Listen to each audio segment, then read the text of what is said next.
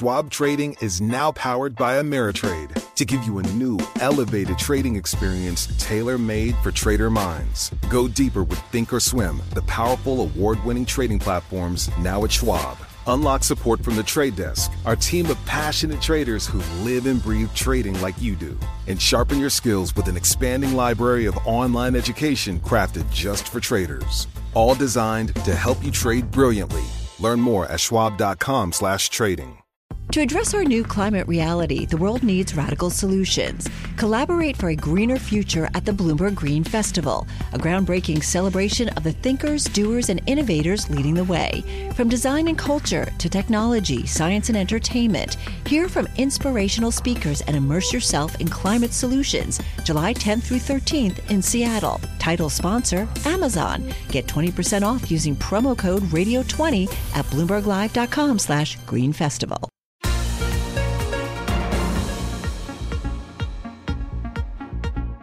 Welcome to the Bloomberg P&L podcast. I'm Pimm Fox along with my co-host Lisa Abramowicz. Each day we bring you the most important, noteworthy and useful interviews for you and your money, whether you're at the grocery store or the trading floor. Find the Bloomberg P&L podcast on Apple Podcasts, SoundCloud and bloomberg.com.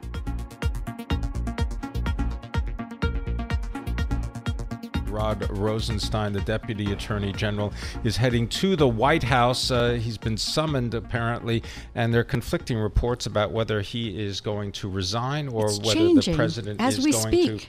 Yes, it's, just a- changing every every second because now there's an indication that perhaps he's resisting, which is what we would have expected before because he's Right. been through so many of these turmoils and has always resisted. So that's why this report was so shocking to Yeah. me when it said that he was going to just hang it in. Let's bring in Al Hunt. He's Bloomberg opinion columnist. I want to get your thoughts, Al, about how how big of a deal this is. Basically, what's the implication? I think that's what markets are trying to figure out. That's what a lot of uh, political strategists are trying to figure out as well.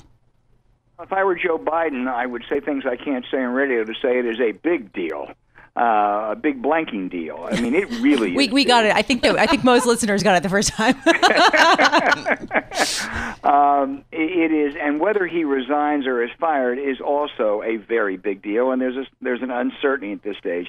If he resigns because he feels he has to, that's a that's that's the greatest gift that Donald Trump has had maybe in a year and a half. Uh, because whoever takes over this investigation, and there is a the law spells out who would who would be the next in line.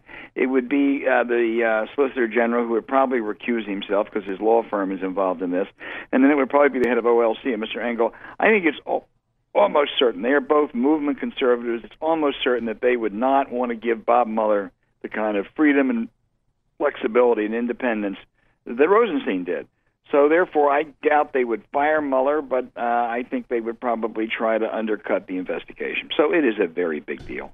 Al Hunt, uh, are there figures and individuals that are currently working in the White House that are trying to undercut the president? Oh yeah, yeah, there really are. Uh, I mean, you know, every day he commands no loyalty, and there there are fights, there are internecine warfares that go on. Those go on, go have gone on in other in other administrations.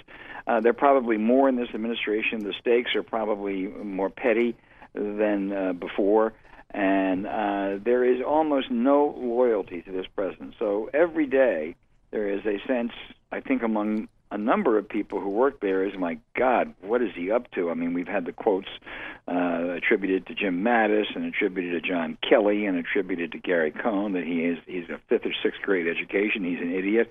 I think there's a widespread belief among a number of people uh, who are in the Oh. administration that he's not up to this job and and, and it's dangerous. All right, so I want to I want to push back on you uh, with Yep. that because the economy is doing well, and I'm looking at markets, and frankly, markets have not been taking that big of a hit from this. I mean, initially there was a spike down, but otherwise it's steady as she goes. We're down a little bit today, but that's to be expected in between uh, earnings season, and, and there there are a bunch of other reasons, in particular trade. The idea that U.S. and China trade uh, discussions are not going that well. I'm just wondering, do you think that people are too sanguine about what's happening and that it will affect things, just not in the near term? Or Well- do you think that this is just, you know, the political and economic are two totally separate universes that aren't intersecting right now? You know probably better than I do that it's impossible to separate the two. Um, but I do think that there is a sense that the economy is doing well. The un- underlying fundamentals uh, are strong. There's not a sense there's going to be a problem in the foreseeable future, uh, and there's a feeling that whatever the political instability in Washington is, uh, that that's not going to affect it much. Whether that's right or not, I'm not sure. Uh, and I'd have to go back and check all the data during the Nixon years. But my impression is that that, that the that the economy at least didn't tank uh, because of the perception that there was a lack of stability in Washington back in '73 and '74. So I'm not really surprised by that. Al, this is June. Hi, June. Um, what do you think will happen if it turns out that Rod Rosenstein is retiring? How do you think Democrats will react? Well, you put it you put it very diplomatically. Retiring is he going to resign or is he going to resign? Sorry, resigning. I keep on saying retiring because yeah. I think he's had a tough go of it. He sure has. Um, he, look, he was appointed in the first place by Jeff Sessions in order to run the Department of Justice, manage U.S. attorneys, and then only after he was appointed did it come out that Sessions had his own conflict of interest with the Russians. So he was a, he was a, it was almost an accident that he was put in charge of this, which is what drives Trump so crazy. So if he is fired, I think the Democrats will go ballistic. I think they will try to uh, get legislation that some Republicans have sponsored to uh, assure Mueller's independence. I think there will be a sense that it could be very harmful for Republicans in the midterm elections. If he, however, resigns because he says I just can't I can't I can't stay there anymore because of uh, the perception. Although all of his people have said that whatever he said about wearing a wire and the 25th Amendment, uh, 25th Amendment were said in jest. But if he feels he has to resign, I think that takes a lot of the pressure off Republicans. Al Hunt, the ongoing question of whether he resigns or whether he will be fired, does it really matter? Yeah, it does. It does. It matters. Uh, it, it certainly matters politically uh, number one. And secondly, it matters in, in the kind of pressure uh, that is brought to bear on whoever takes his place overseeing the Mueller investigation. If he is fired, and say Mr. Engel, who is the head of the OLC, becomes in charge of the Mueller investigation, uh, they're going to be, whether it's the Congress, whether it's outside groups, whether it's the press, they're going to be watching him like a hawk. And I think there'll be a lot more pressure on him not to blow out the case. Uh, so I think it does matter. Al, what do you expect us to actually find out what Mueller's been doing aside from the cases that currently have been prosecuted? In other words, does he have the goods to actually get up to the White House, or is it just uh, going to be sort of left where we've seen it? Well, I don't think we're going to know for certainly months. Um, you know, in the relative uh, uh, spectrum of independent counsels, this has not been a drawn-out process. I mean, what Ken Starr took four years, five years, and you know much less serious charges and much less success. So uh, you know, I think we're talking about at least until the early part of next year. That assumes that there's not interference in the investigation and process. I don't think he's going to do anything between now and November 6th. And then afterwards, I'm not sure what he's going to do. But there are a whole bunch of people, whether it's Michael Cohen or Paul Manafort or some of the others, who who uh, you know who who as they say flipped and they're telling him stuff. Well, they don't. He doesn't give them that kind of a deal unless he thinks they have something to tell, something yeah. to reveal, and that is almost always about someone higher up. Uh, and there's a limited number of people who are who are higher up. Yeah. Al Hunt, uh, thank you so much for being with us. I hear your phone uh, beeping. I'm sure it's on fire. I'm sure you're getting calls from everyone uh, under the sun, and I would love to hear what they have to say. Al Hunt, Bloomberg Opinion columnist, coming to us uh, from Washington, D.C.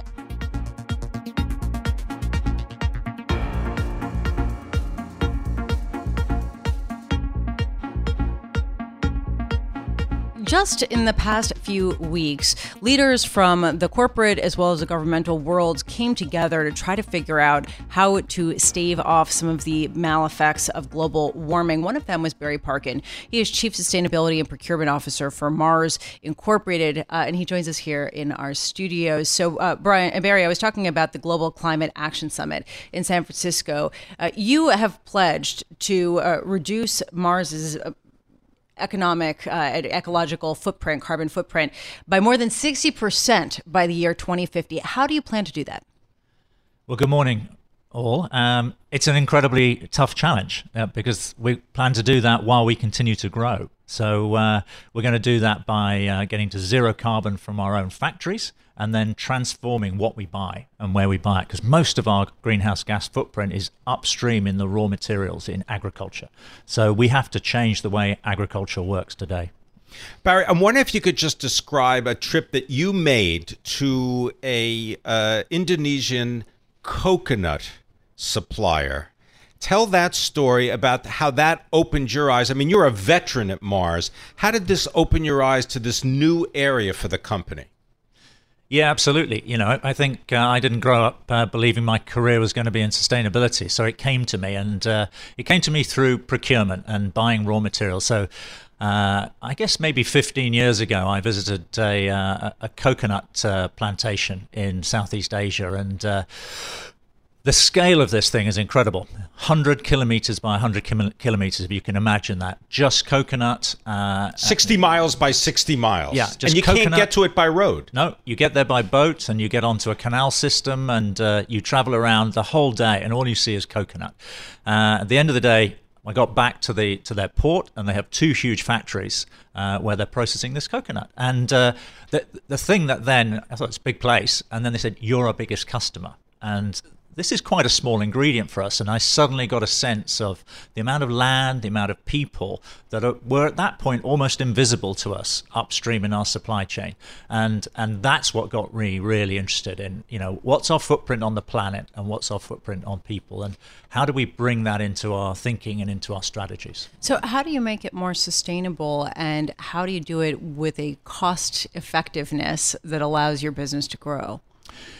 Well, you you start by setting the right goal, and we've talked about that extremely challenging goal. Um, but you have to you have to drive transformation, and and that means that we have to we have about a million smallholder farmers in our supply chain, and uh, you know the story about smallholder farmers today is they're they're either the the victim of climate change, you know, their livelihoods are going to get impacted, or they're the villains of li- of climate change, that they're the ones deforesting uh, and and exp- expanding their land use. So we believe we can move them from the victim or or the uh, um, or the villain to the hero, and we can do that by the way they they grow the crops in the future. If they grow diversified crops, lots of different plants and trees, and they work on the quality of the soil, they can actually pull carbon from the atmosphere and and actually be a big part of the change that we see. So we have to check. We have to go back. So we're you know we're an industrial food business. We have to go back to agriculture and go all the way back to those farmers at the beginning of our supply chain and work with them to change what they do.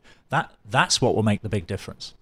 I just want to bring uh, a headline uh, to you that um, this is coming to uh, to us from Axios is that Deputy Attorney General Rod Rosenstein has verbally resigned to the Chief of Staff John Kelly in anticipation of being fired by President Donald Trump. This is according to a source with direct knowledge of the situation, and this, of course, from Axios. We'll be yeah. bringing you more details as we get them. And just to give you a sense of the market reaction, the S&P 500 does uh, is dropping to a session low in response to this news. But Barry, you know, I want to pick up on what you're talking about, how you have to go to the farmers, and I just want to go more to the corporate leaders. When you were in San Francisco, did you feel like there was sort of a groundswell of support for this view that you have in trying to push companies in this exact direction? Or is there more pushback given the political situation, talking about politics, uh, and sort of a reduction of some of the uh, gas emitting regulations? I think everybody gets the, the size of the challenge and the urgency here, and, and, and most big companies are working on this. I think what we're saying is that the level of um, of uh, disruption that has to happen is is huge. And you know, we talk about a, transparency race. You know, we have to know where all of these materials come from. Um, because that's what our consumers expect, and that's what the activists in our supply chain. So we're, we're seeing a level of disruption and transformation that perhaps others are not yet seeing. I, I talk about the end of the commodities era. You know, we used to buy these raw materials at arm's length, not really knowing where they came from and not really knowing what conditions. We think that's that era is over. You have to know where everything that's going into your products, whether it's food products or electronics or, or everything, you have but, to know where it all comes from. I just am struck by coconut water. That there's an advertisement for it where it says "Feel good about your life and feel good about what you put into your body," and it costs about eight dollars to buy, you know, 12 ounces. And I just have to wonder, you know, is there a cost that people are not willing to pay in order to make things more sustainable on the consumer side? Yeah, I, you know, I think. Uh, it's been slower than anybody would expect, but consumers are moving towards sustainability. Uh, there's always been a, a few percent that really care about this. And I think we're slowly seeing that grow. It's not happening as fast as probably any of us predicted, but our view going forward is that in 5, 10, 15 years, consumers will uh, make more and more conscious choices around more sustainable products, and we want to be at the forefront of that. And that means one of the things got, we, they have to know where everything that's going into the product that they're going to eat uh, comes from, and and that's the big change. And if you if you do that, uh, then you're inevitably into longer term relationships and more direct relationships with those farmers, and and that's the big procurement sourcing change that's happening in the world at the moment. Barry, uh, because of M&Ms, because of Mars bars, because of all the great chocolate confectionery products that you make, I want you to talk, if you can, about cocoa supply because the whole supply chain topic that you just described is something that you're currently working on with cocoa. Indeed, this is part of an overall initiative. You're going to be spending, what, a billion dollars over the next decade? Yeah, you know, we all love chocolate, and and the, the, the truth is you can't make chocolate without cocoa. So uh, we have to fix uh, the supply chain of cocoa, and it, and it's incredibly hard. Cocoa is grown by uh, hundreds of thousands, millions of smallholder farmers, and uh, we have to help them become more productive and uh, and increase their incomes. They're, many of them are not doing great, and uh, it's been really challenging. We and the rest of the industry have been working on this for decades. So we announced in the last couple of days a big new investment, as you say, a billion dollars to be spent over the next ten years uh, to to invest with farmers to move them from being smallholder farmers that just grow cocoa to uh, larger farms. We think that, that that will happen over time, and they'll grow more things than cocoa. Because it's seventy-five thousand farmers. You're talking about a lot of people right now. Yep, that's the start, and and I think what we need to do is we need to demonstrate at scale there's a path to those farmers becoming more and more successful, employing other people, and and you know back to what we were talking about earlier, also pulling carbon out of the atmosphere into their into their farms. We've we've proven this at small scale. The challenge has always been to scale this up to tens and hundreds of thousands, and that's why we're investing more money. So I'm just wondering which countries that our major farm producers have been the most eager to work with you and the most effective in making some of these changes?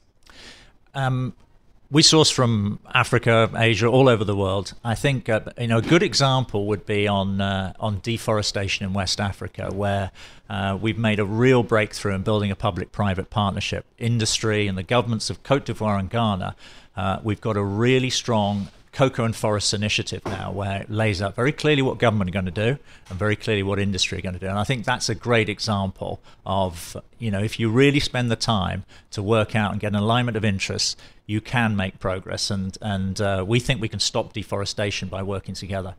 This is not easy, you know, and, and many other countries we're not yet necessarily on the same wavelength, and uh, but that's what we have to do. I think we've shown over and over that industry can't solve this on their own, and often government can't solve this on their own, and it's the two together that will get this done. Barry Parkin, thank you so much for being with us. Truly a pleasure having you. Barry Parkin is Chief Sustainability and Procurement Officer for Mars uh, in New York. They have a $1 billion sustainability investment uh, currently to reduce the carbon footprint of its businesses and supply chain by more than 60% by 2050.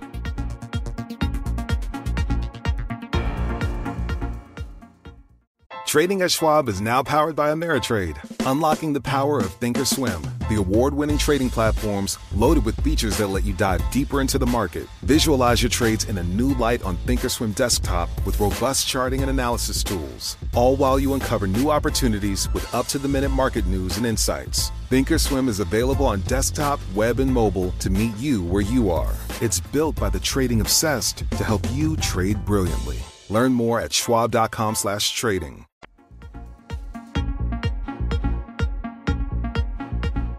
A Crisis of Beliefs Investor Psychology and Financial Fragility. That is the title of a new book written by Professor Andrei Shleifer. He is a professor of economics at Harvard University. His co author with the book is Nicola Gennaioli is the professor of finance at the Bocconi University in Italy, in Milan. And Andrei Shleifer joins us now. Professor, thank you very much for being here.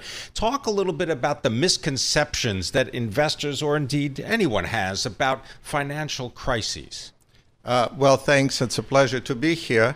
Uh, this is a book about financial crisis. It uh, kind of takes off from where uh, Charlie Kindleberger, the great economic historian, has left off maybe 40 years ago. And it says that uh, most financial crises are kind of the same, which is to say that they start with a bubble. Uh, this time this was a bubble in the housing market, sometimes it's bubble in government bonds. When these bubbles collapse, people lose a lot of money, but more importantly, banks lose a lot of money. And uh, that's how uh, you get into a crisis. And 08 was pretty similar. Now, you asked about misconceptions. There are kind of two stories that are often floating around that don't square well with this uh, uh, set of facts. The first one is that it's all the bank's fault. You probably have heard about too big to fail and how banks were. Uh, speculating uh, and uh, getting uh, homeowners to or households to buy houses the truth is, everybody was in on it. People wanted to buy homes, banks wanted to finance homes, rating agencies wanted to make it simpler. Right. When you have a bubble, everybody is speculating. So it's not just the banks, uh, it's everybody. The second misconception, which is more dramatic one, uh, and it's been a misconception that has been kind of um, advocated or pursued by some of the protagonists, the policymakers in 2008, which is that uh, the crisis is a total surprise, which is to say that Lehman came out of nowhere. The fact of the matter is that bubbles move, bubbles and crises move very, very slowly, and there was 18 months of banks facing stratospheric losses before we had Lehman. That's really a very big misconception. There also is a misconception of behavioral economics and how that plays into things. Uh, people talk about the post 2008 era and how millennials, for example, have not been investing in stocks as much as their peers, and, and not to mention the fact that, you know, the sort of fervor that creates bubbles. How does behavioral economics and psychology play into this?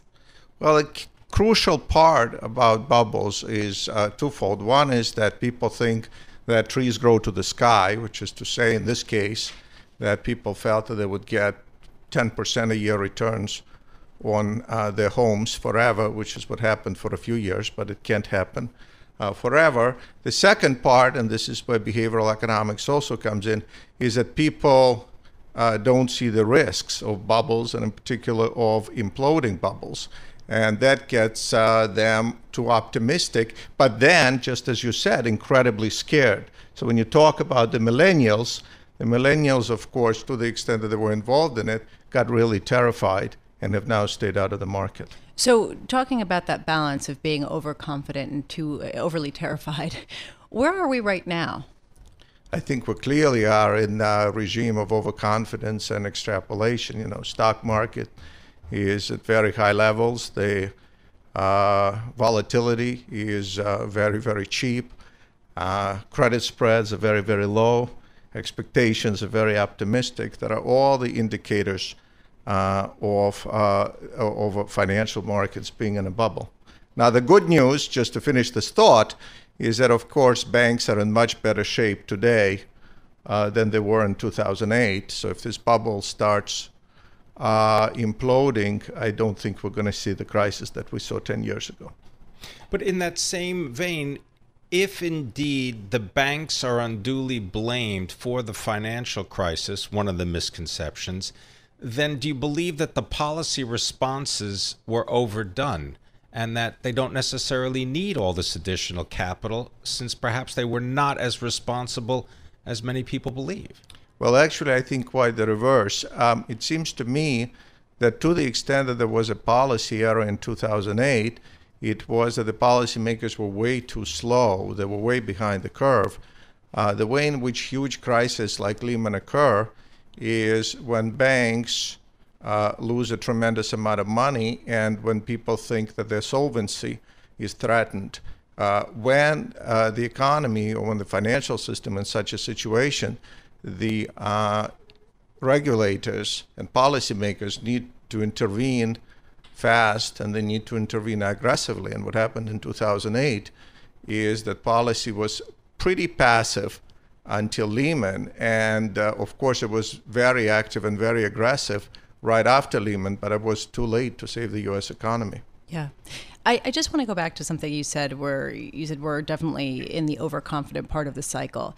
Uh, some people would argue that you have so many naysayers out there threatening that we're going to see the downfall of markets, and they have been doing this for years, that that is sort of a credible specter of threat that sort of keeps everything in check. Just quickly here, we have a minute left. What's your, what's your perspective on that? Uh, look, uh, it's one thing we know about bubbles is that it's impossible to call the top. All the evidence shows that. And so right now, I'm not telling you the markets are going to go down next month or next year uh, or even in two years. They might keep going up for a while. The point is that there are all the signs of a financial system uh, in the state of quite extreme exuberance. Thank you so much for being with us. Thank you. It's great to be here. Andrei Shleifer is professor of economics at Harvard University in Boston, co author of a new book a Crisis of Beliefs Investor Psychology and Financial Fragility, talking about some of the misconceptions of financial crises.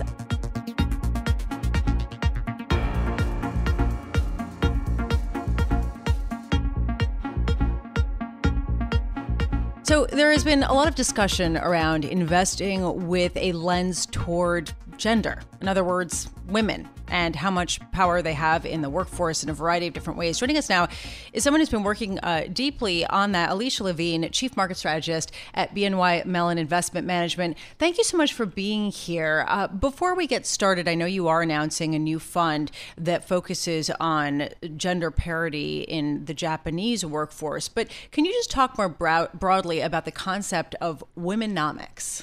Well, thanks for having me here today. So, this is actually very exciting because Womenomics is actually an, econ- an economic platform of the Japanese government. In 2013, the Prime Minister Shinzo Abe realized that there had to be socioeconomic changes in Japan in order to have economic growth. And that's because Japan has negative population growth. And in order to grow G- GDP, you have to have a population that can work. And so, with negative population growth, you can't grow GDP. So, what does Japan have as a, a perfect resource? A highly educated population, but women were staying home and they weren't going into the public sphere and working. And so, Womenomics, which was launched in 2013 by the government, is a policy, an economic and social policy to encourage women to work and go into the workforce. So that means everything from building daycare centers to rewarding companies who promote and hire women to senior leadership. And so everybody has a stake in this. Now, the Dreyfus Japan Womenomics Fund, it's the first U.S. thematic fund for BNY Mellon. Why was that the first one? So actually, um, BNY Mellon Investment Management has launched eight thematic funds over the last seven years, but many in, in, Europe and in Asia, this is the first Womenomics fund that we're launching here in the US.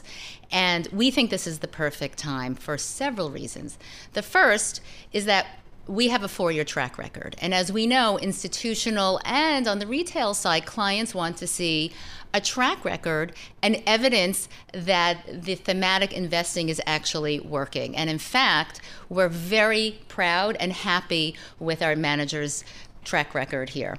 The other thing is that we just feel like this is the right moment for thematic funds and gender lens investing. With everything that's happening and the conversations that are happening daily, we think there's a lot of interest. So, is the idea here to invest in companies that adhere to the sort of concepts of womenomics the most closely? Is that the idea? So, so the fund looks at companies through three different criteria. The first is do they hire and promote women into senior leadership? The second is is their consumer M- more likely to be a woman than a man? And third, do they directly or indirectly benefit from womenomics? So here's my question how do you sort of correlate performance with respect to company earnings with some of these policies? Because at the end of the day, people want to make money. That's true. So let's let's let's back up a little bit and talk about labor force participation. So it took 20 years for labor the female labor force particip- participation rate to go from 55% to 60%. So that took 20 years. In five years, to, from 2013 to today, that rate went from 60% to 67%. It also means that the entire labor force is being driven by women entering the labor force, not by men. So, if your consumer is a woman, you're more likely to be a growth company. You're more likely to outperform. And it's kind of a simple topic, but you can actually draw the lines between women working, having more economic power, and the decisions they make with their capital and it's it's kind of a simple thing, but it works, and it turns out that you can invest this way. In addition, it's um, companies which have 20% or more women on executive committees or in senior leadership tend to outperform the Topix index. So there is evidence that promotion of women to senior leadership does lead to company outperformance. What would you measure the performance of the fund against since there is no specific benchmark? So so we use the Topix index, which is uh, an index of, of all the Japanese companies. Um, that index has over 2,000 stocks right now. Our fund has, is a high conviction fund with 50 positions that are curated and and picked specifically on one of these three criteria, and also growth going forward, and you know earnings going forward. One thing I'm wondering is how applicable this concept of womenomics is to, say, the U.S., because Japan is sort of uh, its own story unto itself due to the population shrinkage, whereas a place like the United States has immigration, has a higher population rate. So we think right now Japan is the place to actually test the gender lens thesis because it's the only place where you have an enormous change of women entering the workforce driven by the government and it's measurable. It's very hard in other places where you already have very high labor force participation rates and closer gender parity in income. Japan still has a wage gap, a very wide wage gap. And as the government tries to get that to close, you can see that the spending power for women just increases. The criteria for the companies does it matter in terms of market cap size? It's all it's all sizes. In our fund right now, it tends to be more skewed to small cap. But for instance, we look at sectors all over the place, and one of the most interesting sectors we're looking at is construction because you wouldn't think that this would be a, a sector that would benefit from womenomics. However, they can't find labor. And as construction becomes more tech oriented and less heavy lifting, it turns out that the marginal marginal employee is a woman right now. And so those are the kinds of decisions that we're looking and you can really only do it by fundamental analysis and knowing what you own. So we tend to be heavy in retail and services, construction, um, but something, for example, uh, as a um, as a um, you know a um, when, when people are out of the house you may need security services because there's nobody home. So security services are doing well because all of a sudden the women are not at home anymore. So things you wouldn't think of but you can definitely draw the line. All right Thank you very much for uh, being with us and sharing this information. Alicia Levine is uh, the chief strategist for uh, BNY Mellon, speaking about the uh, Dreyfus Japan Equity Womenomics Fund. Thanks for listening to the Bloomberg P&L podcast. You can subscribe and listen to interviews at Apple Podcasts, SoundCloud, or whatever podcast platform you prefer. I'm Pimm Fox. I'm on Twitter at Pimm Fox. I'm on Twitter at Lisa Abramowicz1. Before the podcast, you can always catch us worldwide on Bloomberg Radio.